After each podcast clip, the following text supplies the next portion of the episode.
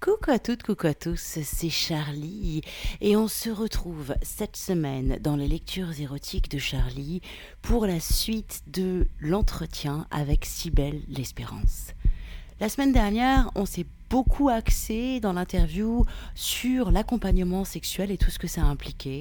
Cette semaine, on va parler travail du sexe, droit des travailleurs du sexe, syndicat des travailleurs du sexe. En gros, c'est l'occasion de déconstruire encore un peu plus tous les préjugés qui existent sur le travail du sexe en en parlant directement avec une personne concernée, j'ai nommé belle l'Espérance, qui, je vous le rappelle, a beaucoup de casquettes. Elle est travailleuse du sexe, elle est accompagnante sexuelle, elle est militante pro-droit, féministe pro-droit et porte-parole du STRAS, le syndicat des travailleuses et travailleurs du sexe. Alors, maintenant, place à une grande dame, belle l'Espérance, qui va nous plonger un peu plus dans la réalité du travail du sexe quand on est en déplacement, euh, il y a des choix à faire autour de ça. Je me retrouve avec mes, mes, bagages de vacances avec euh, le kit d'escorting à côté, avec les godes en plus, avec comment ça fait Alors, tiens, justement, parlons de euh, au-delà. Donc, tu es, aussi TDS. alors, c'est quoi TDS Parce que c'est très vague. TDS. C'est quoi TDS Ça englobe énormément de choses. Moi, par exemple, on est toutes les deux TDS, mais ça n'a rien à voir. Moi, je fais que de la cam. Donc, moi, j'ai que les rapports virtuels. Euh, toi, tu fais de l'accompagnement sexuel, tu fais de l'escorting euh, pur et dur, je dirais. Mhm. Euh, Qu'est-ce qu'on peut mettre d'autre dans le TDS Comment tu définis le mot TDS il, est, il a émergé autour de la prostitution, forcément, hein, quand il a émergé dans, les, dans le début des années 80, parce que c'était toute une conférence où ça parlait de la prostitution et que la personne concernée sur place disait mais attendez, euh, euh, vous parlez de moi comme étant une personne victime de l'industrie du sexe. Et moi, je dis, si c'est une industrie, mais moi, je suis une travailleuse. Donc, ça a commencé comme ça et c'est entré en français comme ça. Et donc, c'est vrai que, dépendamment du contexte, ça va parler des personnes du secteur de la prostitution ou au contraire de toutes les personnes qui exécutent un travail, euh, une prestation de sexualité auprès d'une clientèle. Et donc, les personnes qui font du TDS virtuel, qui peuvent être des modèles érotiques, qui peuvent faire limite de l'ASMR érotique aussi, hein, des prestations euh, vocale. Euh, ça, bah, comme à l'époque euh, le téléphone rose. Hein. Oui, oui, oui, c'est ça. Donc, donc on a les danseuses, stripteaseuses, les performeurs, porno, etc. Donc ça, ça couvre tous ces métiers de prestations sexuelles. Même vendre ses culottes, vu que c'est en général la personne qui les achète, c'est pas pour les laver et les renvoyer, Ouais, c'est de l'artisanat. Hein. Aux, yeux de, aux yeux de la loi, c'est de l'artisanat. Non. On transforme une matière première et on revend une, euh, un truc fini, quoi, un produit fini. Ah, j'avais vu ça comme ça. Je le vois parce que je m'intéresse à la fiscalité hein, dans le cadre du STRAS, dans, dans le cadre de, de la défense des droits. Eh bien, on ouvre des droits en devenant auto-entrepreneur souvent. Hein, c'est un des axes de travail. Et du coup, bah, on se pose beaucoup de questions pour les camgirls, euh, pour, euh, pour euh, des gens qui, qui cumulent plein d'activités différentes. Comment elles peuvent se déclarer, donc éviter de se retrouver en, porte-à-faux vis-à-vis de la loi. Artisanat. Ah, ça, c'est bon, quoi. C'est une artisane de la culotte. Artisane de ses... Ça, c'est bon. Alors, c'est quoi le kit Parce que tu dis, quand je pars en vacances, de pas voilà, c'est quoi le petit kit parfait de l'escorte, du coup? Bah déjà, moi, je me prends deux tenues. Euh, alors des tenues, ça peut être deux tenues de, de travail. Pour moi, c'est des robes en général. Alors que dans ma vie de tous les jours, bah voilà, je je porte pas beaucoup de robes. Je suis beaucoup plus euh, en, short, en pantalon. Même si je conjugue une robe, voilà, c'est des trucs. Je suis très confort, euh, très très décathlon. Casual, streetwear. ouais, c'est ça. Et, et, du coup, bon, je me prévois deux kits, une paire de chaussures, si je me déplace quand même, qui soit un peu chic et, euh, et deux kits aussi de lingerie. Euh, donc ça, c'est déjà la base. Les préservatifs, le lubrifiant, au moins un sextoys vibrant, en général, parfois deux. Et après, bah, je peux amener ou non, euh, apporter avec moi le kit de God. Donc ça serait une ceinture euh, harnais et deux God, un petit et un plus gros. Ouais. et en général, quand j'apporte ça, bah, dans ce même sachet, ce même kit, j'ai aussi des anneaux euh, ne serait-ce que pour adapter différents guns, mais aussi des anneaux euh, type, euh, type latex, bah, silicone, qui viennent renforcer l'érection. C'est juste parce que ça prend pas plus... Les anneaux, les coquerings, en fait. Ouais, c'est ça. Oui. Et des gants aussi, parce que bon, ouais. des petits gants roses très girly, très, très GFE. Moi, je, peux même faire du fist GFE, c'est fabuleux. c'est merveilleux. GFE, pour ceux qui savent pas, ça veut dire Girlfriend Experience. ouais. Bah, d'ailleurs, j'ai fait mes t-shirts euh, Girlfriend, Experience. Girlfriend j'adore. je les porte pas, je les porte pas au travail, hein. c'est plus pour, euh, pour un peu mindfucker les personnes que je croise dans la rue. Alors, c'est ça que je voulais te demander, c'est euh, il y a si belle espérance, euh, TDS, t'as mis, euh, on peut voir des photos de toi avec le, le, le type Jartel, etc. Mais c'est quoi si belle dans la vie de tous les jours? C'est ce que tu commences à dire, toi t'es plus casual. C'est quoi une, une semaine de si belle? C'est ça donne quoi en fait? Entre... Mm-hmm. Non mais c'est ça en fait. Parce que moi, j'aime bien aussi déconstruire un petit peu. Il y a pas longtemps, j'avais euh, Axel de ça dans l'interview. C'était aussi euh, Axel, donc ne se réveille pas tout habillé de latex. Moi, c'est pareil. Hein. Là, tout à l'heure, le facteur a sonné. Je n'ai pas fait Oh, un facteur, j'ai très envie de vous sucer. Donc, euh, c'est quoi la vie de, de Cybelle Voilà, qu'est-ce que tu peux me dire de c'est quoi le quotidien de, de Cybelle, TDS, accompagnante et être humain? moi, j'ai toujours cherché à humaniser mon personnage au maximum, ce qui fait que, mon, disons, le personnage TDS est très très proche de ma vie, euh, ma vie privée. Sauf que, bah, il y a euh, ma façon à moi de bien entrer dans ce personnage, c'est aussi le maquillage. Là, on voit, j'en ai pas de maquillage. Euh, il y a les vêtements, donc qui sont en général réservés à mon activité. Euh, pas toujours, hein, des fois je les porte dans d'autres cadres, mais en général c'est réservé. Même chose pour la lingerie. Euh, moi par exemple, je porte euh, des trucs très sport, très légers en termes de soutien quand je quand j'en porte. et, et, en général, bah, la dentelle et tout ça, et tout ce qui serait matière synthétique, j'essaie d'éviter de porter. Donc des tiroirs spécifiques à tout ce qui est si belle l'escorte. Mais quand je parle sur mon compte du fait que j'adore le vélo et que je vais travailler à vélo, et ça, c'est vrai. J'ai déjà mis mes escarpins d'ailleurs. Euh, bon, il a fallu que je change les pédales. J'avais des pédales automatiques avant et du coup, ça, ça glissait trop avec les escarpins. Mais ça m'arrive de me rendre au travail aussi avec les jartelles à vélo. Donc ça, c'était un peu rigolo. Excellent. Surtout avec le vent. Oui. Mais, euh, mais voilà, moi je suis un peu foufou dans ma vie de tous les jours, sauf que bah, je suis foufou dans le confort. Et on dit souvent, bah, les escortes, elles aiment pas trop les représentations, les interviews qui sont faites de d'autres escortes en disant, bah voilà, mais il est où le secrétariat en pyjama, quoi? On nous montre les jambes, les barésies, euh, les escarpins. Euh, mais en fait, nous, le trois quarts du temps, on est en pyjama devant notre ordinateur ou devant notre téléphone, en train de préparer la, la prise de rendez-vous, en train de, de, de, commander des produits de maquillage. De, enfin, voilà, c'est tout le, tout le marketing. Moi, je passe pas mal de temps à l'ordinateur, mais de moins en moins, j'ai des problèmes de dos, donc j'essaie d'optimiser tout ça. Et, mais voilà, je suis confortable, très très confortable. J'essaie d'aller à la salle de sport, c'est un truc que j'aime bien. Et j'ai déjà posté aussi des photos de ma salle de sport sur, Twitter. Voilà, j'ai toujours voulu montrer que j'étais quelqu'un euh, d'humain avec des particularités, que j'ai des intérêts. Voilà, je collectionne les timbres. Mais pourquoi? J'adore les chats. Je suis une folle à chats. J'ai deux beaux chats noirs. Hein, ouais, c'est ça, moi. Euh. En une semaine, j'ai peut-être 20 euh, heures, 20, 25 heures de travail euh, pour mon travail d'escorte. Et là, moins parce que je suis en transition en deux, en deux façons de travailler. Donc, je me donne l'été un peu pour reprendre la forme, vu que voilà, on a plus de temps maintenant qu'on peut passer en salle de sport ou, ailleurs. Donc là, je travaille un peu moins, mais sinon, je dirais que j'ai un mi-temps militant et un mi-temps de, de TDS. Ouais. Et donc, euh, je passe pas mal de temps euh, à faire ça. Après, je joue pas mal aux jeux vidéo sur mon téléphone, ce qui est, pas euh, l'optimal de moi, mais qui est une partie de moi, qui je veux me déstresser. Je vais souvent marcher, je fais les courses. Est-ce que c'est entre ta vie si belle TDS et si belle ma vie normale, il y a c'est étanche ou au contraire il y a une perméabilité entre les deux?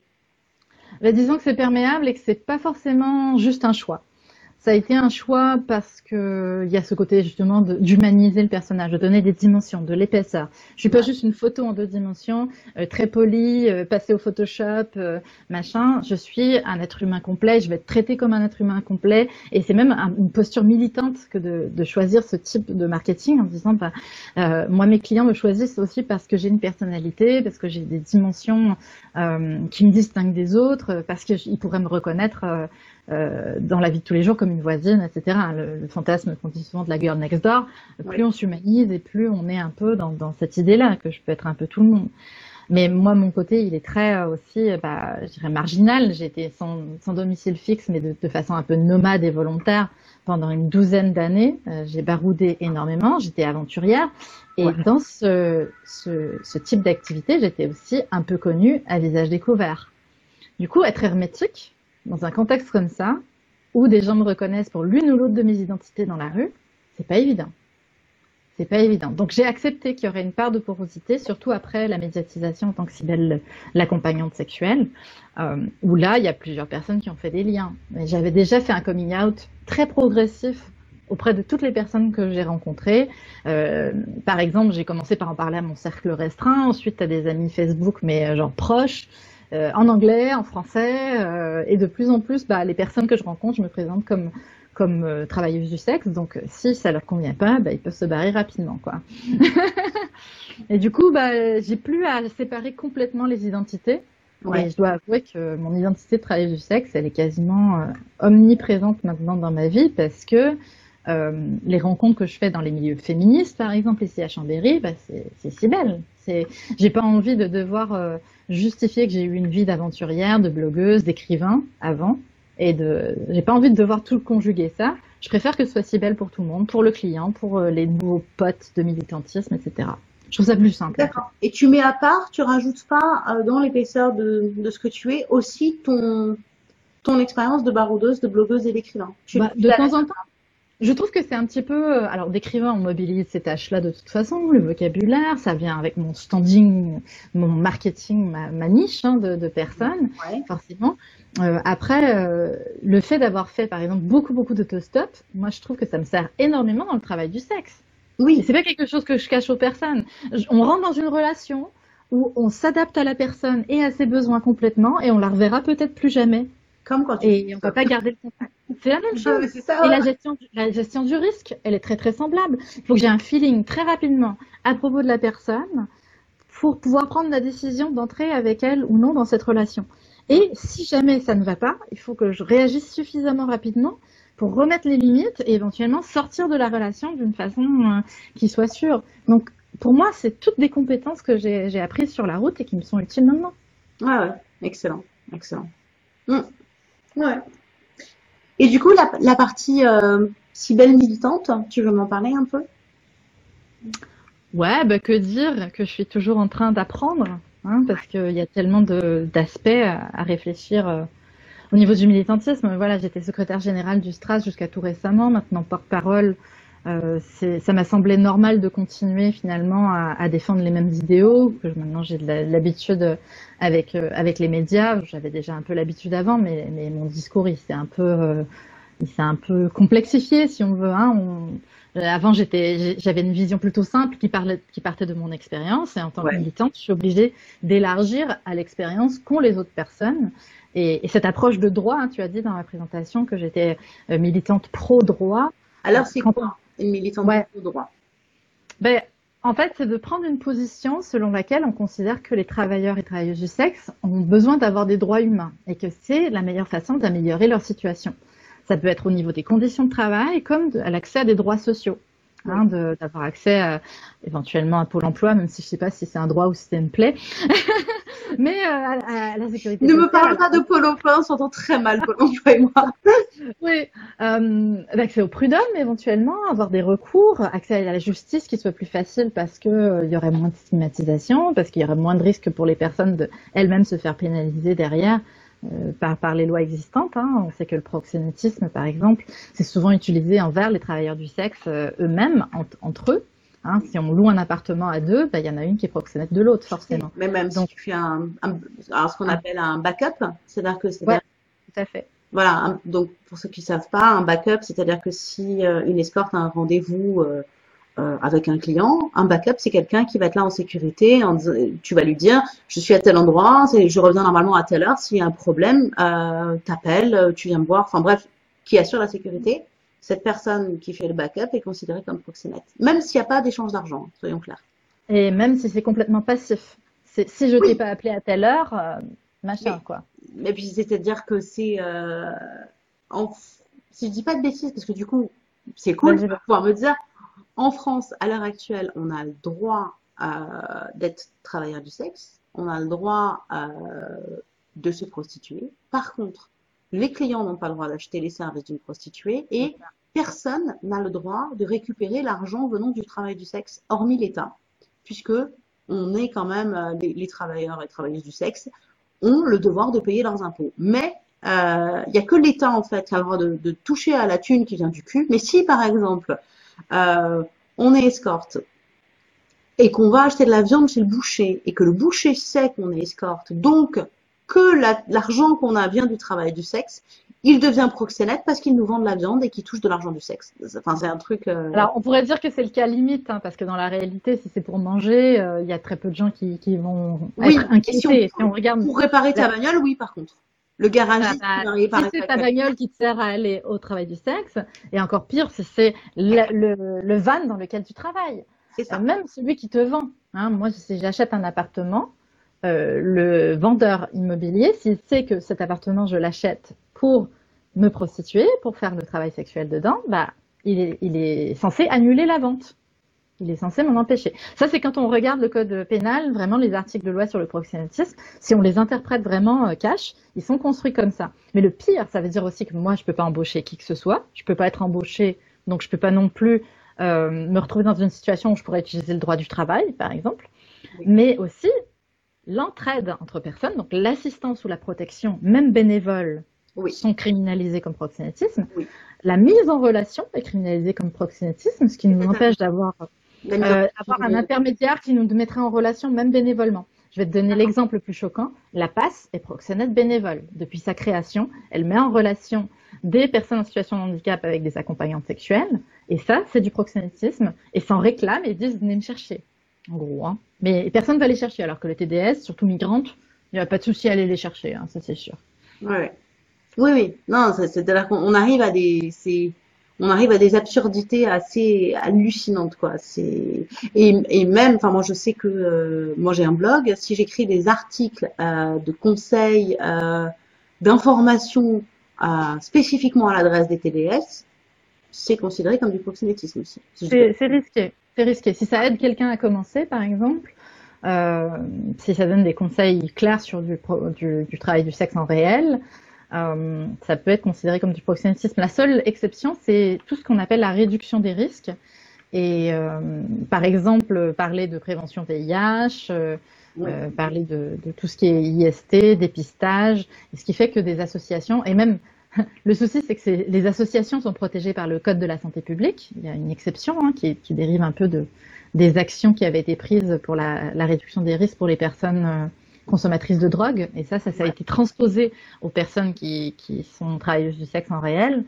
Et, au final, si moi je donne des préservatifs à titre individuel en tant que collègue à une collègue, je fais du proxénétisme d'assistance.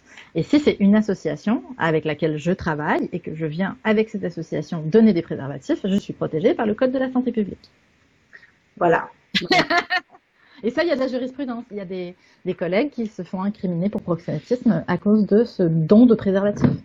D'accord. C'est concret, ça. C'est pas un cas limite, c'est un cas qui Oui, oui, t'en connais vraiment qui se sont fait incriminer, euh, oui. Mais c'est comme si euh, euh, quelqu'un veut commencer en tant qu'escorte et du coup dit, bah, est-ce que tu as des conseils pour, truc con, hein, assurer ma sécurité, savoir repérer un client ou un mec qui va être très con, qui va peut-être me violer, qui va peut-être me voler, qui va, c'est quand même de la sécurité de base, en fait. Mm-hmm. Et ben ça, c'est considéré comme du proxénétisme. En fait, ça, tu n'as pas le droit légalement de le faire les personnes qui démarrent isolées sont donc assez vulnérables aux personnes qui pourraient être prédatrices parce qu'ils ne connaissent pas tous les, toutes les méthodes justement de manipulation autour de ça, ils connaissent pas les normes de l'industrie, donc ils savent pas si effectivement c'est vrai quand ils disent ah non mais je peux en avoir pour la moitié du prix, euh, euh non mais c'est normal de le faire sans préservatif, etc. Ça fait partie du truc. Euh, bon, ils peuvent se faire abuser plus facilement comme ça. Et il y a peut-être une exception maintenant parce qu'on a le projet Jasmine. Le projet Jasmine, c'est un site où il y a des conseils de sécurité qui sont donnés par une finalement une branche de médecins du monde euh, qui, elle, est une asso qui a pu se, se protéger de tout, euh, tout risque de proxénétisme, là où, euh, et c'est une liste de mauvais clients aussi, d'agresseurs, hein, carrément, et qui, qui, peut être partagée entre personnes, alors que nous, quand on faisait entre nous directement, en se passant des infos. Là, on était euh, proxénète. Et j'ai une collègue qui dit un truc qui est quand même assez rigolo. Elle dit euh, voilà, médecins du monde, c'est des proxénètes en bande organisée. Parce qu'ils ont fait ce système euh, du projet Jasmine. Mais oui, c'est ça. Après, tu as aussi, si, euh, l'État est un proxénète Ah, super organisé, puisque lui peut toucher de la thune directement, quoi. Tout à fait. C'est c'est ça. Symboliquement, il nettoie notre argent de la, de la souillure de la prostitution. Mais en fait, il le rend pas, quoi. C'est un blanchiment que dans un sens, quoi. C'est pas le blanchiment, on t'en donne et il le rend. Lui, il le, blanchit pour sa gueule, quoi. Il le rend pas. Bon, si on a une carte vitale, euh, si on a accès aux soins, voilà, on a quand même Oui. contribué à un système de santé. Malheureusement, le fait d'être travailleuse du sexe nous enlève beaucoup de droits, nous freine dans nos accès, notamment au logement, parce que louer à une TDS, ça suspend finalement les droits au logement. Le jour où le propriétaire, il apprend qu'on est travailleuse du sexe, il nous tolère à l'intérieur de son, de son logement, et lui devient proxénète. Il n'y a même pas besoin d'augmenter le loyer de façon indue, il a juste besoin de tolérer le fait qu'il y ait euh, potentiellement de la prostitution sur place. S'il a été prévenu, il est tenu de nous expulser. Ok. Et ça, c'est pas théorique non plus. Il y a pas mal de condamnations en ce sens. On n'a qu'à faire une petite revue de presse avec proxénétisme hôtelier. hein, on cherche dans Google Actualité. On va voir mais, des centaines et des centaines de cas comme ça. D'accord. Ouais, ouais. Ouais, ouais. Du coup, euh, au Mhm. qu'est-ce qu'il est possible de trouver euh, au niveau des droits, des informations et les actions que vous menez Et la grande question, est-ce que ça avance ou est-ce que tout et qu'on recule en fait? Il y a plusieurs d'espoir hein, sur cette réponse, mais euh, Ouais. Il y a plusieurs dimensions au travail du Stras et il y a des moments où on avance d'un côté et on recule d'un autre. Euh, là où on a peut-être le plus de recul ou le plus de difficultés, c'est dans ce qu'on appelle le lobbying, c'est-à-dire qu'on va aller voir des personnes qui sont en situation euh, de pouvoir politique, qui ont le pouvoir de faire changer des choses, ou par exemple qui sont des hauts fonctionnaires euh, au niveau des institutions. Donc, ils peuvent agir sur la façon dont on sera traité, la façon dont nos, droits sont, appliqués, euh, qui peuvent aussi euh, peut-être changer la loi, changer la réglementation, changer tout, ce qui encadre. Et, là, j'ai l'impression que c'est assez bouché. En ce moment, en tout cas, c'est très bouché. Donc, euh, et c'est quelque chose que je déteste faire. hein. Donc, je l'ai fait cette année, rencontrer des ministres et tout, ou des des, cabinets ministériels, des députés, discuter. C'est très difficile. C'est très difficile. C'est des situations où, si on change euh, la loi euh, ou euh, les, les politiques en faveur euh, des travailleurs et travailleuses du sexe, on se fait traiter de proxénète.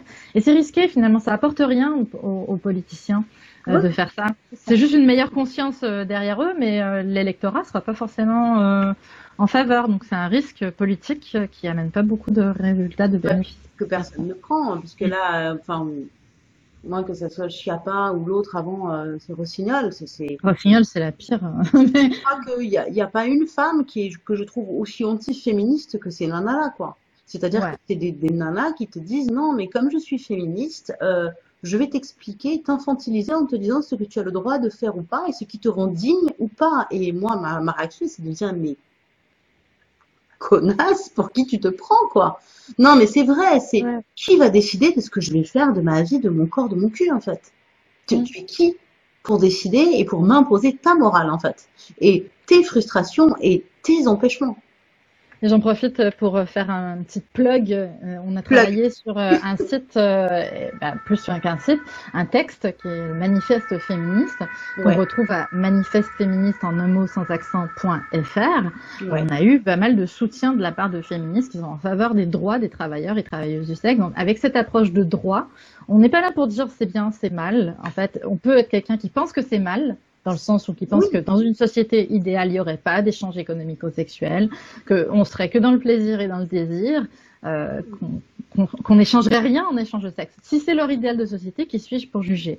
Mais la réalité, c'est que sur le terrain, les politiques qui sont déployées actuellement pour essayer de mettre fin au phénomène de, de, de ces échanges économico-sexuels, bah, elles sont dommageables pour les personnes, elles nous empêchent la capacité d'agir pour améliorer notre situation, euh, elles nous vulnérabilisent, elles nous infantilisent. Donc, ce manifeste détaille un peu tous les arguments féministes. Là, d'habitude, on va me dire que tu peux pas être féministe parce que t'es pute. Bah là, c'est exactement le détail de tous ces arguments qui peuvent dire non, non, en fait, euh, on est féministe et pute ou on est féministe et on soutient les droits des travailleurs et travailleuses du sexe. Et ça, c'est d'autres axes qu'on peut avoir en travail au, STRAS. C'est pas une initiative strictement du STRAS. Hein. Moi, j'y suis impliquée à titre personnel, mais il y avait plusieurs associations euh, qui, qui, ont aussi dépêché des gens qui ont collaboré à ce texte. Euh, on peut avoir donc euh, une influence sur d'autres organisations, avoir des alliés, on va nouer des alliances avec d'autres associations de la société civile euh, et non pas des institutions ou, ou des politiques. Et là, il y a beaucoup à faire aussi, parce que dans certaines associations, on est férocement contre euh, la prostitution et ça nous fait prendre des positions et la pornographie et ça nous fait prendre des positions qui sont dangereuses. Et ça veut dire aussi que moi, dans cet assaut, si je lève la main pour parler, on va pas m'écouter parce que je suis une demi-personne aux yeux de ces personnes-là ou je suis un représentant des proxénètes. Tu vois, il y y a ces discours-là. Donc nous, on essaye aussi au Stras de nouer des liens, de, de porter ces messages, euh, qu'on ait des sujets de notre propre situation, euh, qu'on, si on nous laisse de l'espace, on va pouvoir s'exprimer, et on va pouvoir porter aussi des réflexions sur notre propre condition et sur les politiques qui devraient être menées. Donc ça, c'est un autre axe euh, à l'intérieur du STRAS. On a aussi des services, parce qu'on pense que de, de, faire accéder aux droits, c'est éminemment politique. Et donc, on a un service juridique qui va donner des conseils, qui va aider les personnes finalement à, se prendre en main juridiquement pour faire valoir leurs droits. De temps en temps, on va attaquer certaines dispositions de la loi, comme on fait avec euh, la CEDH, euh, la Cour européenne des droits de l'homme. On poursuit la France. Euh, ça en est où? Ben, ça a été accepté comme étant une question valable, c'est-à-dire que la Cour accepte de s'y pencher. Ça a pris un peu plus d'un an avant qu'ils disent en fait votre demande elle est recevable. Ça veut dire que nous on a le pouvoir de statuer là-dessus et on considère que c'est une question importante.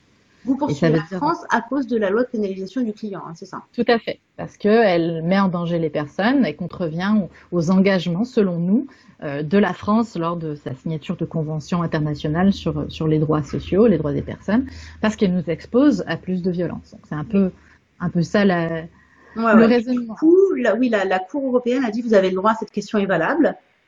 Et, et, on parle sur trois ans, trois ans d'échanges et de délibération minimum. Donc c'est extrêmement long, hein, le temps juridique déjà à l'intérieur de la France, mais en plus à l'international c'est encore plus long. Okay. Euh, donc c'est un grand processus et maintenant on peut plus trop agir. On va les plaignants avec les avocats, on va déposer finalement euh, des genres de plaidoiries écrites, des mémoires. Et une fois qu'il y aura cet échange, après, tout sera dans les mains de la Cour pour au moins deux, trois ans. D'accord, ok. Donc ouais, ça c'est un autre, un autre aspect. Nous, on, combat aussi par exemple les arrêtés municipaux lorsqu'on sait qu'il y a une ville qui a pris un arrêté pour empêcher. Alors un arrêté, c'est un peu comme une loi locale. Hein. Mais à euh, Toulouse, si je dis pas de bêtises. À Toulouse, il y en a ah. beaucoup. Hein, c'est une des villes les plus répressives. Et nous, on sait que plus il y a de la répression, plus il y a de la violence. Donc on ah, bah essayer juridiquement de mettre en échec ces arrêtés municipaux. On peut le faire en général peu de temps après qu'ils aient été votés. Et après, ça devient plus compliqué. Je t'ai coupé la parole, pardon. Donc, euh, tu disais, c'est les arrêtés municipaux qui empêchent tout bonnement. Euh... Alors, soit le travail du sexe, parce qu'il est interdit de se prostituer entre telle et telle rue, par exemple, ou qui vont empêcher le stationnement, sachant que c'est un lieu où il y a du, du, du, stationnement de camionnettes pour de la prostitution en camionnette. Donc ça, on en voit à Lyon, on en voit beaucoup dans le bois de Boulogne. Euh, euh, des fois, c'est des arrêtés qui sont aussi préfectoraux, donc euh, au niveau de, de, de, la préfecture directement. Et, et, nous, on les attaque. On a un de, de, nos avocats qui se spécialise dans ce type de droit et donc qui a réussi d'ailleurs récemment dans une ville au sud de Lyon à, à faire invalider un de ces arrêtés municipaux. Cool.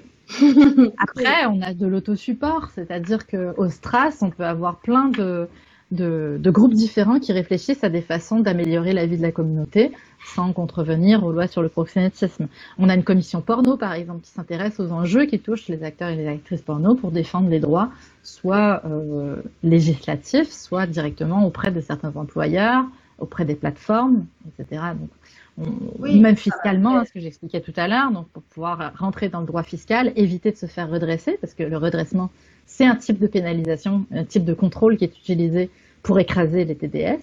D'accord. Donc, on va essayer, nous, de normaliser ça, de faciliter finalement l'accès à cette ouverture de droit et permettre aux gens d'être en règle, là où euh, un compte en banque, pour un TDS, c'est pas anodin. Le paiement par carte, pour un TDS, c'est pas anodin. Ça, ça tombe sous le proxénétisme. Donc, il y a beaucoup, beaucoup de discrimination. Eh oui.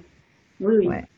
Oui, puis alors moi, je sais qu'en tant que... Euh, alors moi, c'est un peu à part. Hein. La cam, euh, moi, je suis cam girl et je fais des vidéos, euh, mes propres vidéos, un peu de production vidéo. c'est un peu à part parce que euh, il y avait un espèce de vide jusque-là, en fait, de flou, de, ça n'existait pas trop. C'est assez récent en fait, comme. Mhm.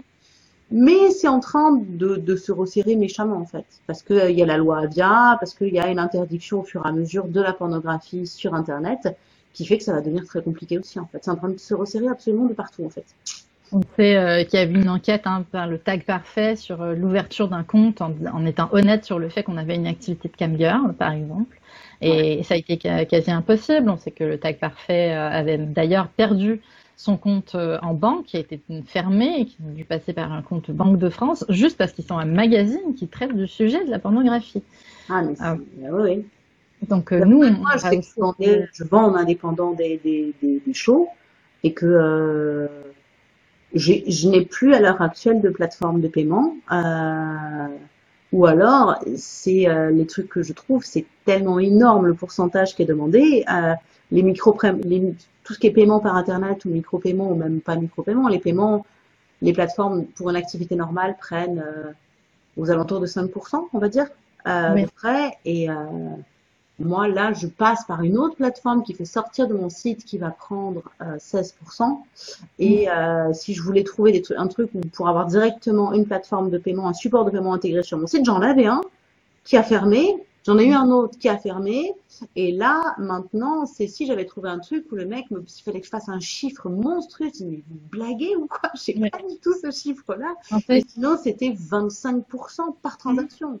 Plus t'as l'URSSAF, plus d'un coup, tu dis non, mais non, c'est pas possible en fait. Oui, oui. En fait, si on applique absolument toutes les déductions, on perd de l'argent en faisant du porno. Hein, parce qu'il y a des, il y a des taxes qui s'appliquent à la diffusion du porno, euh, qui, il y en avait une jusqu'à tout récemment qui faisait 20, 22%, je crois, et une autre de 10%. Et la 22, elle, est- elle est tombée tout récemment, mais, euh, mais voilà, si tu appliques le 22, plus les frais de transaction 25, et, et c'est l'argent que tu factures au client qui est considéré ton chiffre d'affaires, et plus donc les frais de transaction. 25, 25, 22, 10. Et sur ton chiffre d'affaires, tu déclares ça à l'URSSAF qui prend 22%. Non, c'est fou. Non, c'est dingue. Et, et c'est pas, enfin, et, et là, maintenant, la, la nouvelle cible, c'est le porno, puisque ben, c'est Pornhub ou euh, Visa et Mastercard ne bossent plus avec euh, Pornhub parce qu'il y a une asso euh, d'extrémistes religieux qui ont sous-entendu que, du coup, ils ont arrêté. Et là, il y a un procès qui est en train de se tenir au Canada contre MindGeek, euh, et où même un mec qui est vraiment anti euh, Pornhub, anti MindGeek, etc. dit non mais là c'est abusé et c'est la même blague, c'est encore une asso d'extrémistes religieux et ça ne s'arrête pas. Exodus Cry, ouais. Exodus Cry qui a fondé Trafficking Hub, qui est, euh, qui est finalement une campagne qui était contre Pornhub et qui, à coup de mensonges, a fait euh, beaucoup, beaucoup de dommages. Alors, non seulement à Pornhub, mais à énormément de producteurs indépendants, hein, de l'autoproduction, qui utilisaient J'en fais partie. Pornhub. J'en fais Mm. partie, c'est-à-dire que le- toutes les ventes de vidéos, les fan clubs, les machins, du jour au lendemain, ton revenu passe de la somme que tu avais à zéro. Puisque plus Mm. aucune carte bleue ne passe. Et tu fais ah ah Ouais. Et ça, ça force euh, d'un côté les tra- travailleurs, travailleuses du sexe de tous les secteurs à être extrêmement résilients, à ne pas mettre tous les œufs dans leur même panier, parce que ça peut tomber du jour au lendemain. Mais moi, j'étais au Canada à l'époque où il y a eu CESTA, FOSTA, qui sont des lois américaines anti-travail du sexe qui euh, sont passées, qui ont fait capituler notamment bah, des sites d'annonces, un peu comme il y a eu à Viva Street ici en France, mais en pire en termes de, possibilités. Donc, on, rend finalement les TDS dépendants d'autres sites d'annonces qui sont à l'étranger, qui prennent la part qu'ils veulent, qui facturent euh, beaucoup plus cher que si c'était des sites français ou des sites communautaires. Euh, en Suisse, il y a un exemple hein, de site communautaire euh, avec euh, l'aide de l'État. Il a été mis en place et il y a des associations qui peuvent s'assurer de rester en contact avec les personnes, qu'elles sont pas isolées, leur donner des, des conseils de sécurité, etc. Donc, on n'est pas du tout dans cette logique-là ici. On va Non. plutôt les marginaliser le plus possible. Et, et au final, moi, à l'époque de Cesta Fosta, ce que j'ai vu sur mon Twitter, c'était une vague de suicides. Et du coup, j'ai été un peu traumatisée par ça. Donc, quand j'ai vu la loi Avia ici, euh, quand je vois la vague de, pro- de prohibition de la pornographie, euh, on a eu une vague de suicides, on a eu aussi une vague de personnes escortes qui sont retournées à la rue. Et oui, Les personnes les parce plus précaires. de travailler. Parce que oui, pour ceux qui savent pas, euh, c'est ça, FOSTA, c'est donc des lois qui sont contre le travail sexuel.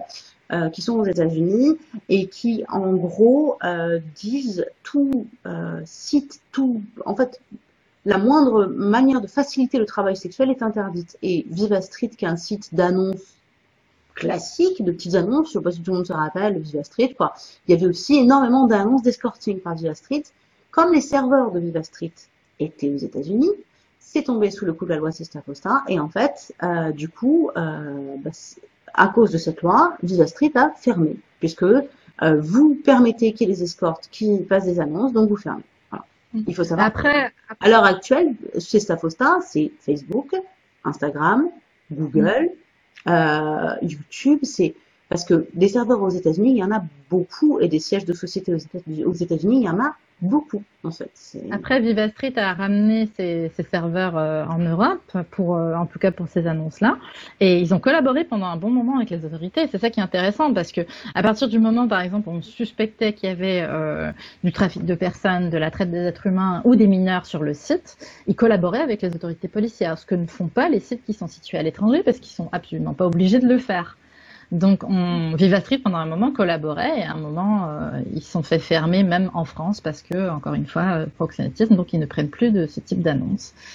Et c'est en général les personnes les plus marginalisées qui vont utiliser les sites les, les plus génériques. hein. Oui. J'avais commencé sur Backpage et sur euh, Craigslist quand j'ai commencé, euh, qui sont des sites génériques un petit peu euh, comme W Annonce ou, ou Viva Street. Oui, mais c'est ça. Et, et après, qu'on soit pour ou contre le travail sexuel, c'est de bien capter que, euh, je sais plus, c'est quelqu'un qui disait euh, sur une discussion euh, sur un réseau, et qui disait ouais, mais le travail sexuel, c'est jamais par choix, faut sortir du truc angélique ou euh, on aime ça et tout. Euh, en général, c'est toujours un dernier choix. Et où je me disais mais justement, si c'est un dernier choix et que t'enlèves le dernier choix, il reste quoi en fait? Mhm. Tu vas être direct dans la Ouais. rue. Donc que ce soit, même si c'est pas euh, que qu'une personne va se retrouver à se prostituer et que c'est pas forcément une partie de plaisir et que c'est pas un truc où elle se dit hey trop bien j'adore mais que c'est le seul moyen qu'elle a de pas être à la rue de pouvoir bouffer si on lui enlève ça on lui donne quoi en échange? Parce qu'on lui donne rien en échange c'est Mhm. donc et il y a y a quand même des plusieurs euh, rapports d'Amnesty International qui ont fait des des des espèces d'analyses partout dans le monde de où on en était par rapport à la législation et au travail du sexe et à l'état euh, de santé et l'état global des travailleurs du sexe. Et en gros, c'est euh, arrêter de, de la prohibition ne fait qu'aggraver la situation, ne fait Mm. que maintenir les gens dans des états de paupérisation et de précarité absolue. Et, et justement, si le but c'est d'aider les gens à s'en sortir parce que c'est une situation qui est indigne, ben en fait tu les aides pas du tout à s'en sortir. Ouais. Enfin, Ça fait augmenter la, la hauteur de la marche à gravir pour arriver à s'en sortir, en fait, hein, parce qu'ils creusent encore plus bas. ça. Et, et c'est pas que euh, Amnesty International, c'est l'OMS aussi, l'Organisation mondiale de la santé, c'est l'ONU-SIDA. Donc il y a quand même beaucoup de grosses euh, institutions internationales qui indiquent bien euh, ce, ce, ce genre de résultats. Hein. C'est ça. Euh, C'est ça. Et, et ouais, Pardon. Non, non, vas-y. Non, non, vas-y. Non, mais vas-y. Je me suis perdue. Non, mais au, au sein du Stras, nous, justement, on veut sortir de cette rhétorique du choix, qui à une époque a été une rhétorique dans laquelle on a pu rentrer euh, dans, dans le militantisme euh, entre les abolitionnistes et les personnes Oui. euh, en faveur des travailleurs du sexe. On a, on a voulu séparer en disant, ben voilà, il y a la traite de personnes et il y a les personnes qui ont choisi. Et donc, c'est pas la même chose. Il faut pas confondre ce qui est libre avec ce qui est contraint. Et, et c'est vrai que maintenant, on a une approche de droit, donc on va parler des droits humains, que de toute façon, que les droits humains euh, soient donnés aux personnes contraintes ou aux personnes libres, dans tous les cas, ils vont permettre à rehausser euh, voilà, la situation. Et on donne des droits aux personnes les plus marginalisées, ça va aussi retomber sur les personnes qui sont moins marginalisées. Donc, Cette approche de donner au maximum des droits, des droits pour les victimes, des droits pour les personnes qui ne sont pas forcément victimes, ça nous permet de sortir de cette rhétorique qui, d'autant plus, le choix. Dans une société capitaliste, qu'est-ce que c'est exactement? Hein On a plus ou moins de choix. Moi, je regarde une collègue euh, qui a un enfant et qui est séparée. Son ex peut essayer de lui enlever ses enfants parce qu'elle est travailleuse du sexe, donc elle est moins libre que moi dans sa situation. Je regarde une copine qui s'est séparée, qui avait une dette de 40 000 euros parce qu'elle était dans une situation violente financièrement. Eh bien, elle va éponger ça avec le travail du sexe. Elle a beaucoup moins le choix que moi, par exemple. Oui. Donc, il y a plein de situations euh, où les personnes auront moins de choix, moins de, moins de latitude pour euh, même apprécier, pour choisir leurs conditions. Donc, ces personnes-là ont tous besoin d'avoir des droits, peu importe le bonheur qu'ils trouvent au travail, comme, comme les travailleurs miniers à l'époque, dans la révolution industrielle. Bah, ils avaient besoin de droits, peu importe. Je veux dire, ils mouraient au travail, et il a fallu faire quelque chose pour améliorer leurs conditions. C'est ça. Bah, t'as des gens qui sont. Euh... Oui, et puis c'est le truc de ouais, on vend son corps, mais tout le monde vend son corps. Enfin, euh, regarde l'état d'un maçon à 60 ans. S'il n'a pas vendu son corps, il a fait quoi? Il est cassé de partout, en fait. C'est juste que il y a une petite zone qu'on n'a pas le droit de monétiser, mais sinon le reste on peut. Et mais au-delà de ça, c'est euh, il y, y, a plein de gens qui bossent en usine où c'est pas en soi le métier le plus euh, euh, source de bien-être, harmonisant, où tu as toujours un geste répétitif, tu as des maladies du travail, tu as vraiment des dégâts liés à des répétitions des machins, etc. Et c'est comme si on disait, ouais, mais comme tu as un travail pourri, ben, du coup, on va t'enlever tes droits. Mm. Euh, euh, dans, les rhétoriques qu'on utilise pour nous discréditer, ils vont dire bah, les militantes, ce sont des personnes privilégiées, ce sont des personnes éduquées. Bah, de toute façon, si on n'était pas éduqué, on, contrôle, on contrôlerait sans doute beaucoup moins le propos qu'on nous fait tenir à la, à la télévision, hein, dans tous les cas. Euh, nous, on peut prendre le risque, justement parce qu'on est privilégié, de pouvoir s'exposer à visage découvert. Euh, donc, ils vont dire, bah, ils plaident pour eux-mêmes et ils abandonnent les personnes trafiquées, les personnes pauvres, euh, etc. Alors qu'en fait, ce qui, ce qui devrait être écouté, c'est vraiment le discours qu'on tient, qui est lié à ces droits, euh, qui englobe tout le monde. Moi, si je prêchais que pour ma paroisse, euh, bah, je serais pas euh, en train de, de parler de ces problématiques-là, des politiques migratoires et tout ça. Je serais en train de, de parler de euh, voilà mon site web, de mon marketing. Je serais dans une, une corporation locale de femmes entrepreneuses. Je me ferais coacher. J'aurais d'autres choses à faire, franchement, que d'aller m'exposer euh, devant tout le monde pour demander des chèques services pour les collègues de la rue, quoi. Donc. Ouais. ouais. Qu'est-ce que alors pour euh, les gens qui sont euh, concernés directement par le travail du sexe, moi je vais juste donner un petit témoignage. J'avais été il y a, euh, je sais plus, trois ans, quatre ans, je sais plus. J'étais à Paris par hasard et c'était au moment par hasard des putains de rencontres qui sont mmh. des rencontres organisées donc par le Stras et. Bah, j'y étais. J'y eh ben, étais. C'est là où je suis entrée sur le conseil d'administration. C'est pendant ces putains de rencontres en 2019. C'est ça. C'est ça. 2019 c'était? Ben, à Paris, euh, il y en a eu euh, la première année bah, à la création. Et ah bah ensuite, non, ça, 2019. Et bah du coup, on a dû se voir là-bas. Forcément, on s'est vu, en fait, je pense. euh, et euh... si t'as vu le, le, le, fromage, le gros morceau de Beaufort, c'est tu m'as vu. Moi, je viens toujours avec du fromage. C'est le côté savoyard, tu vois. Je me suis bien adaptée à mon environnement. J'ai pas fait gaffe au fromage. il y avait, euh, il y avait plein de tables rondes. Il y avait un atelier avec Céline Tran. Il y avait moi, j'en ai fait un sur l'accompagnement sexuel ou la clientèle en situation de handicap, qui était la première journée. Et je crois que j'ai, alors j'ai pas été sur les trois jours, mais j'y suis, j'y suis passé une journée en fait. Et euh, euh justement, témoignage personnel, j'étais juste moi, euh, euh, bah, je suis blogueuse sexo, camgirl, qui, qui suis outée parce que ma tête est pas cachée et que mhm. on peut me reconnaître comme on veut et que moi j'ai prévenu Enfin, moi, j'ai dit de moi-même euh, à ma famille, à euh, mon père, ma mère, mes frères et mes sœurs, euh, ce que je faisais, pour parce que moi, ça m'a détendu de le dire, quoi. Mm. mais avec, bah, moi, dans mon cheminement, des, des, choses que je me prenais quand même face à une certaine image de la femme, la morale, etc.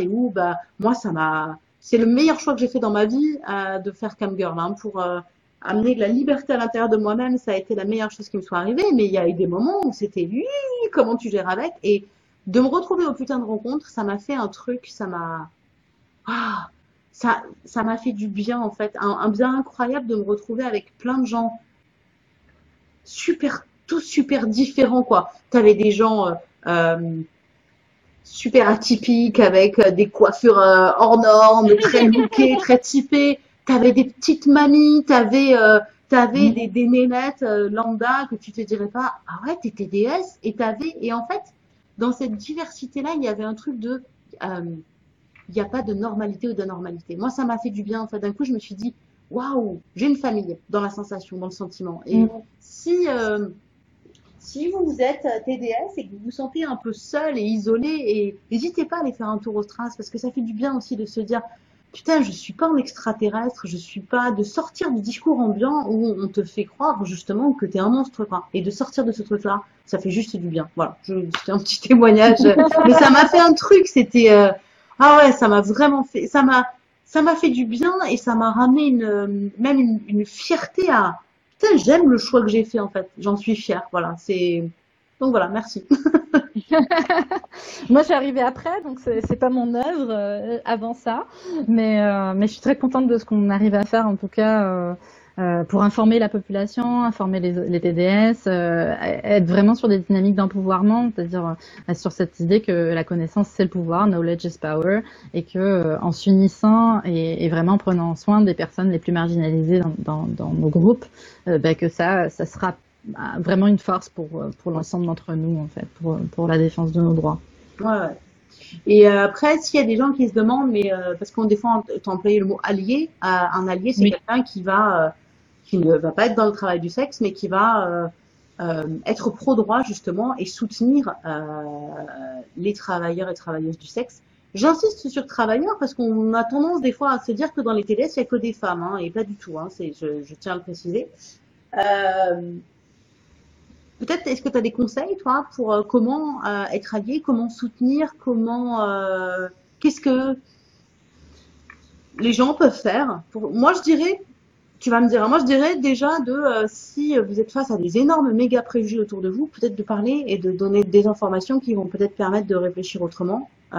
c'est déjà une première base d'essayer de déconstruire dans votre entourage proche les, les préjugés que vous entendez déjà de déconstruire soi-même. Hein. C'est un peu le processus que j'ai pu vivre face euh, aux personnes handicapées, aux personnes trans en tant que personnes cisgenres. Et quand on, on, on voit ces processus-là qu'on fait à, à, avec d'autres groupes pour lesquels on a des préjugés au départ, ben on voit un peu comment on peut aussi déconstruire euh, sur d'autres groupes, quoi. Donc, euh, donc ouais, de, de s'attaquer finalement à ces questions, d'oser poser des questions aux personnes, de chercher à s'informer sur Internet, de lire. Donc déjà cette première étape de prise de conscience, d'écoute. Et ensuite, ça peut être de partager les paroles, de les amplifier, de les soutenir, d'intervenir lorsqu'il n'y a pas de TDS, de soutenir la parole lorsqu'il y a des TDS. Euh, et surtout, on est dans une période fabuleuse pour les alliés parce qu'il n'y a jamais eu autant de paroles putes qui se sont libérées. On a de plus en plus de personnes qui parlent de, leur travail, de leurs conditions sur Instagram. Et on n'a pas besoin de beaucoup de matériel hein, pour le faire. Et même pas besoin de beaucoup de, de, capital intellectuel, si on veut. On n'a pas besoin d'être méga privilégié pour commencer à se faire un petit compte Instagram et à partager ce qu'on vit. Euh, ou même euh, les podcasts, c'est quelque chose qui a eu. Il y a beaucoup d'auto-représentation hein, via l'art aussi. Donc on a une possibilité non seulement d'avoir des discours en faveur des droits des TDS, mais même de les obtenir de plusieurs sources différentes pour reconnaître ce côté euh, kaléidoscope dont tu parlais, le côté un peu euh, Tan Polyvalence, elle utilise le mot protéiforme. Hein. On, est, très rarement typique.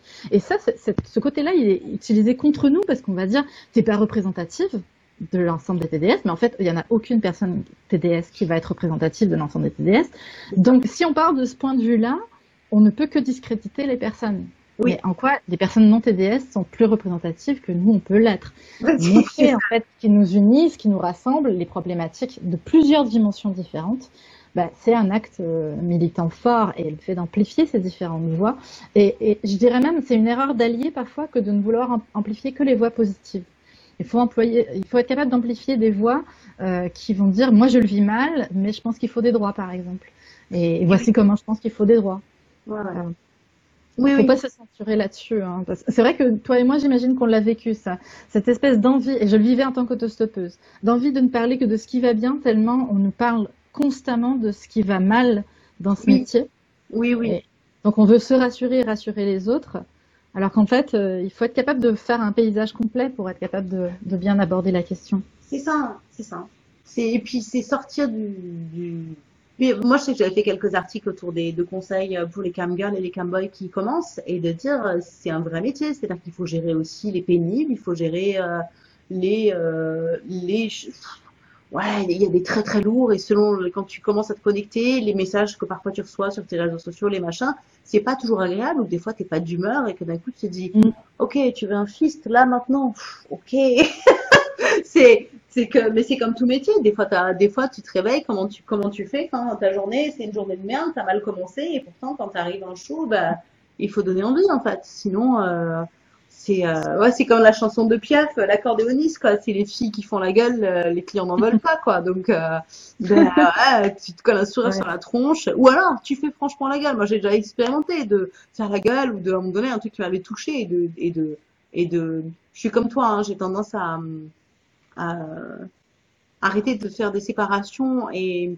euh, ce que je suis en show est très proche de ce que je suis dans la vie en fait. C'est moi tout le travail euh, en cam et tout mon, mon parcours, ça m'a permis justement d'arrêter de faire des petites bulles et de séparer les choses en fait pour accéder à la totalité et assumer la totalité. Et euh, mais ça m'est arrivé dans le cam d'être très énervé, de hurler après quelqu'un sur des shows euh, publics quoi, ou de chialer quoi, et que d'un coup finalement bah ça, bah ouais, oui, je suis comme ça, je suis humaine quoi, je suis pas une machine euh, qui fait toujours oui, non, bah non.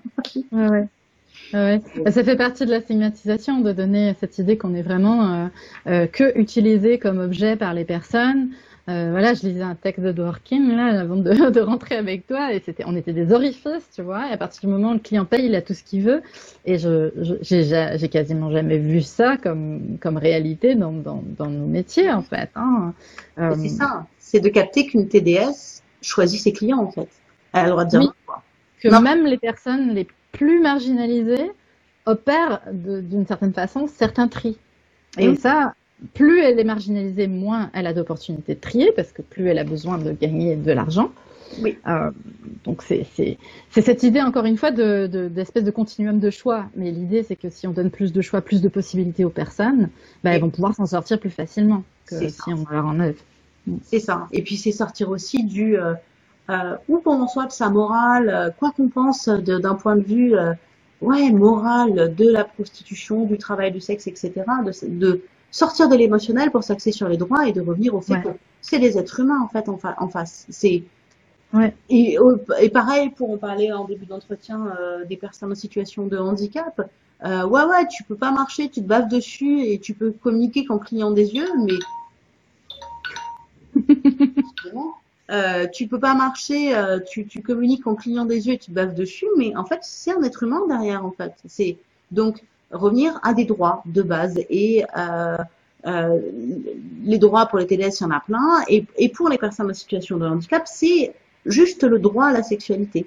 Mais parce que quand il y a une atteinte au droit à la sexualité, ah, c'est un vrai problème en fait. Enfin, il y a un bouquin que je conseille hein, de, de ah, je me rappelle plus le titre, ni.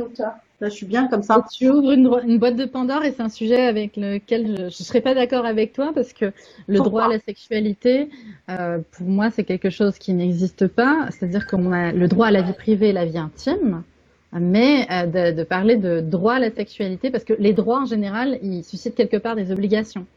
Et la différence entre avoir la liberté d'avoir une vie sexuelle Pourquoi et une obligation? Si tu as le droit, tu, tu, il y a quelqu'un qui est redevable de ce droit quelque part.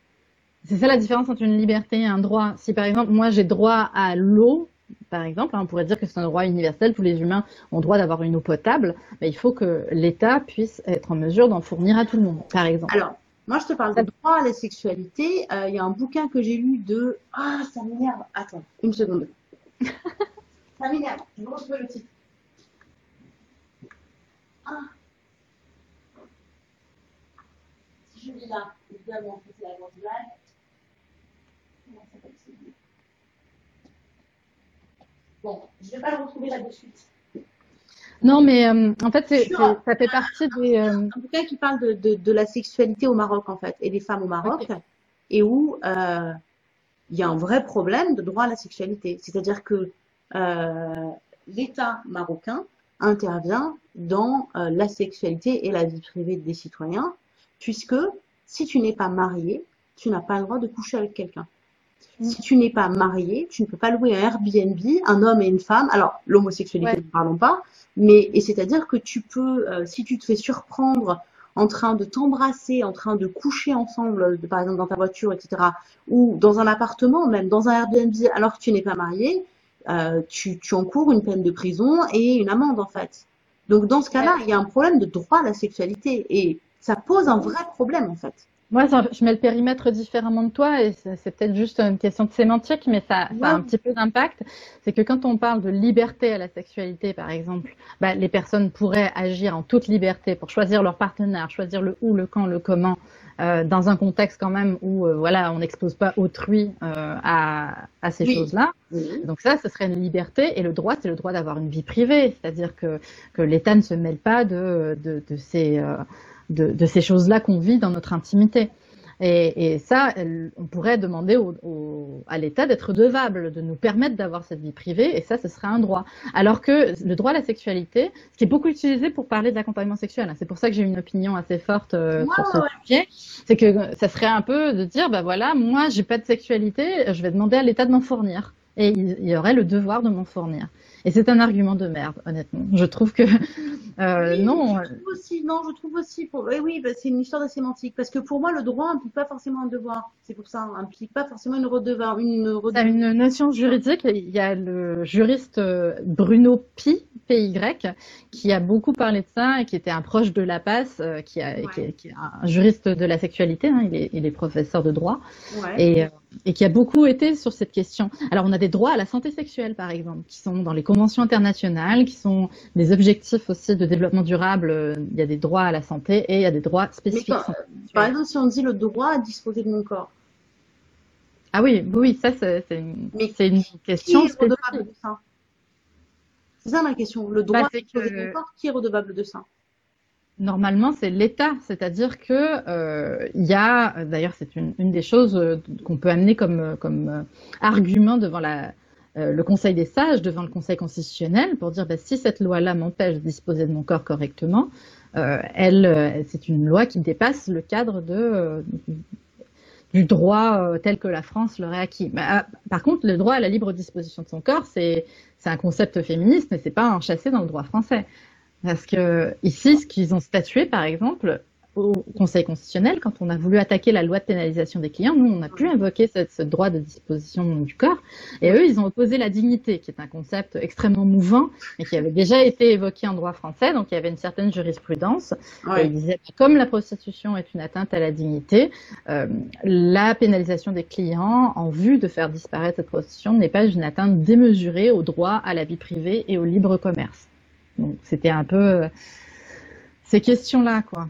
Oui, non, quelque part, le, la sexualité, c'est rentre dans le droit à la vie privée. Alors, c'est-à-dire que j'ai le droit, parce que j'ai envie d'avoir une sexualité, euh, de faire appel à Tartampion ou Tartampion, et ça ne vous regarde pas, en fait.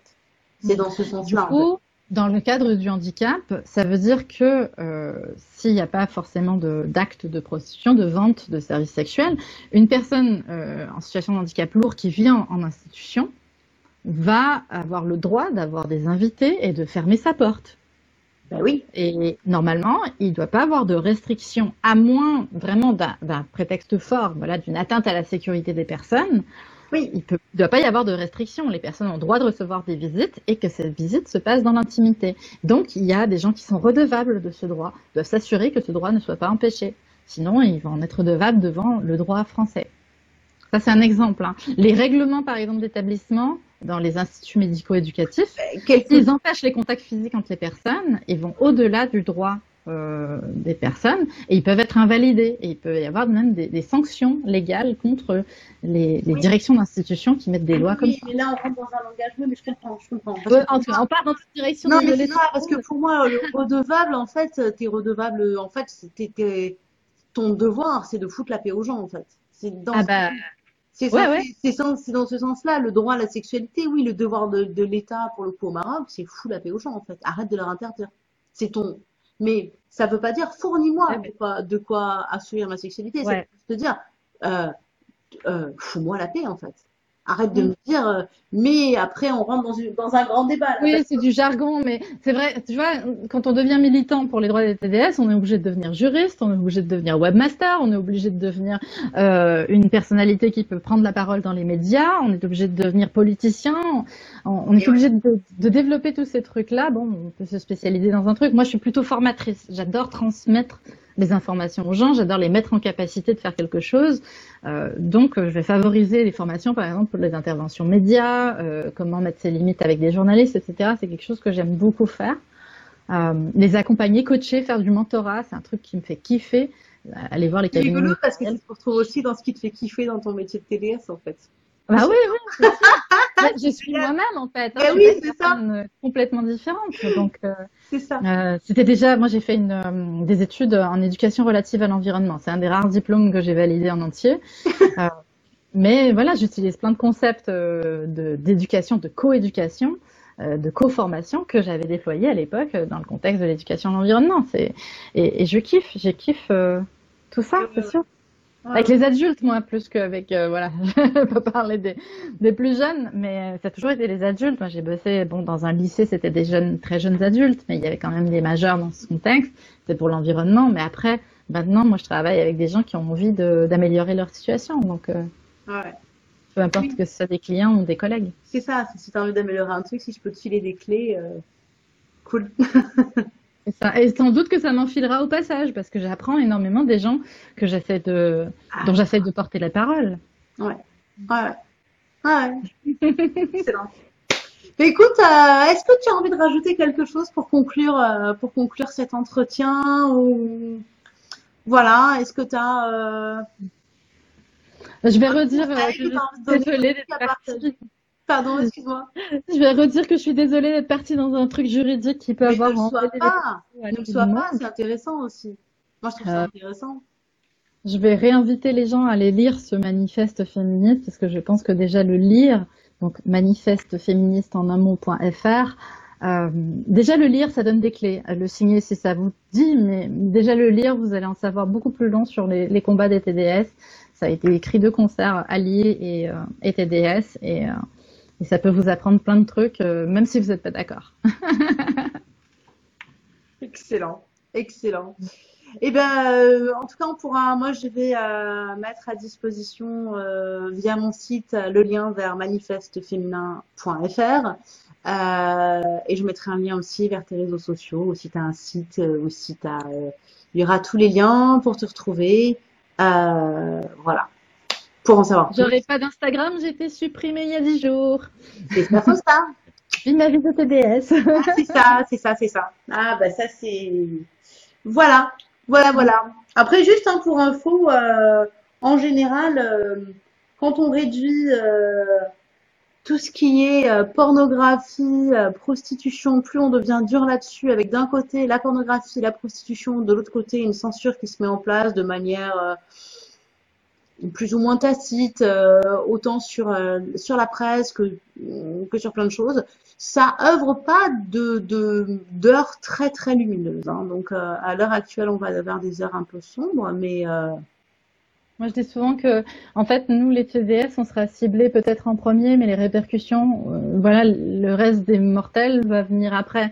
Et les, les, les communautés marginalisées sexuellement en premier, donc LGBT, euh, BDSM, toutes les personnes qui, qui, sortent un peu de cette normativité, les éducateurs sexuels aussi, hein, qui ont été beaucoup touchés par les lois de Sesta Fosta et la censure qui s'en est suivie.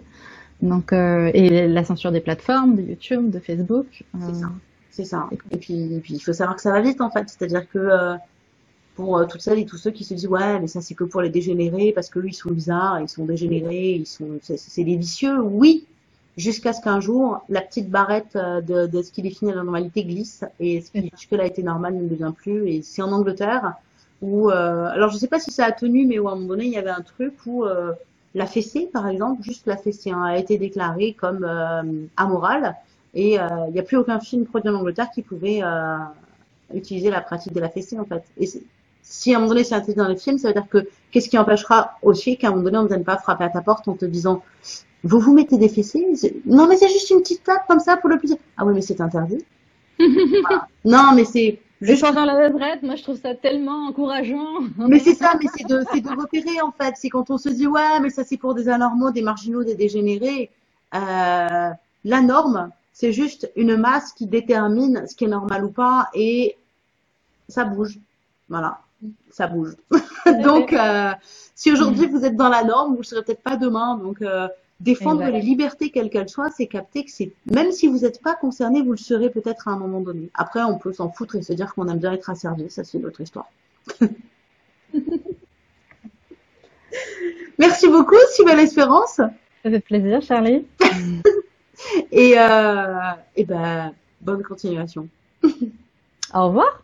Au revoir.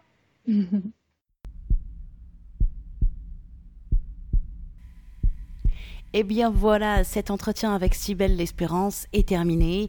Un moment qui, moi, m'a passionné. J'ai adoré interviewer Cybelle L'Espérance. Si vous voulez en savoir plus sur Cybelle, connaître son actu, en savoir plus aussi sur euh, le, le, manifeste dont elle parle, manifesteféministe.fr, en savoir plus sur le Stras, je vous invite à suivre Cybelle L'Espérance sur ses réseaux sociaux. Vous avez tous les liens tous les sites la concernant sur son Linktree. J'ai mis le lien évidemment sur l'article qui présente le podcast du jour. Alors cet article, vous allez le retrouver sur mon site, ça c'est comme d'habitude, charlie-tantra.fr. Vous allez retrouver le Linktree de Cybelle l'Espérance, le site du syndicat du Stras et également un lien vers le manifeste féministe manifesteféministe.fr. Vous aurez aussi un lien, si vous le voulez, via mon site, euh, vers mon Patreon, patreon.com slash Show, ce qui vous permet de soutenir activement ce podcast érotique consacré à la littérature érotique, mais aussi, comme vous le remarquez depuis quelque temps, à l'érotisme en général, à la sexualité en général, puisque je prends la liberté euh, d'intercaler à des moments des sujets qui parlent d'érotisme et de sexualité qui ne sont pas liés directement à la littérature érotique, mais qui contribuent, quoi qu'il en soit, à ouvrir nos imaginaires érotiques et à ouvrir la vision qu'on a de la sexualité pour s'accorder toujours plus de liberté dans cette vision de notre sexualité et se rappeler que tout est possible en fait. Tout est possible, ce n'est qu'un jeu, ce n'est qu'un outil. Voilà, charlie-tantra.fr, ça c'est pour retrouver tous les liens sur Cybelle l'Espérance, vers mon Patreon, et puis vous aurez aussi l'accès à tous mes précédents podcasts érotiques, à mes tests sextoy, à mes articles sexo, etc., etc. Vous pouvez reprendre une activité normale puisque ce podcast est terminé, et je vous dis à très vite pour de nouvelles aventures érotiques, évidemment. Ciao, ciao, ciao.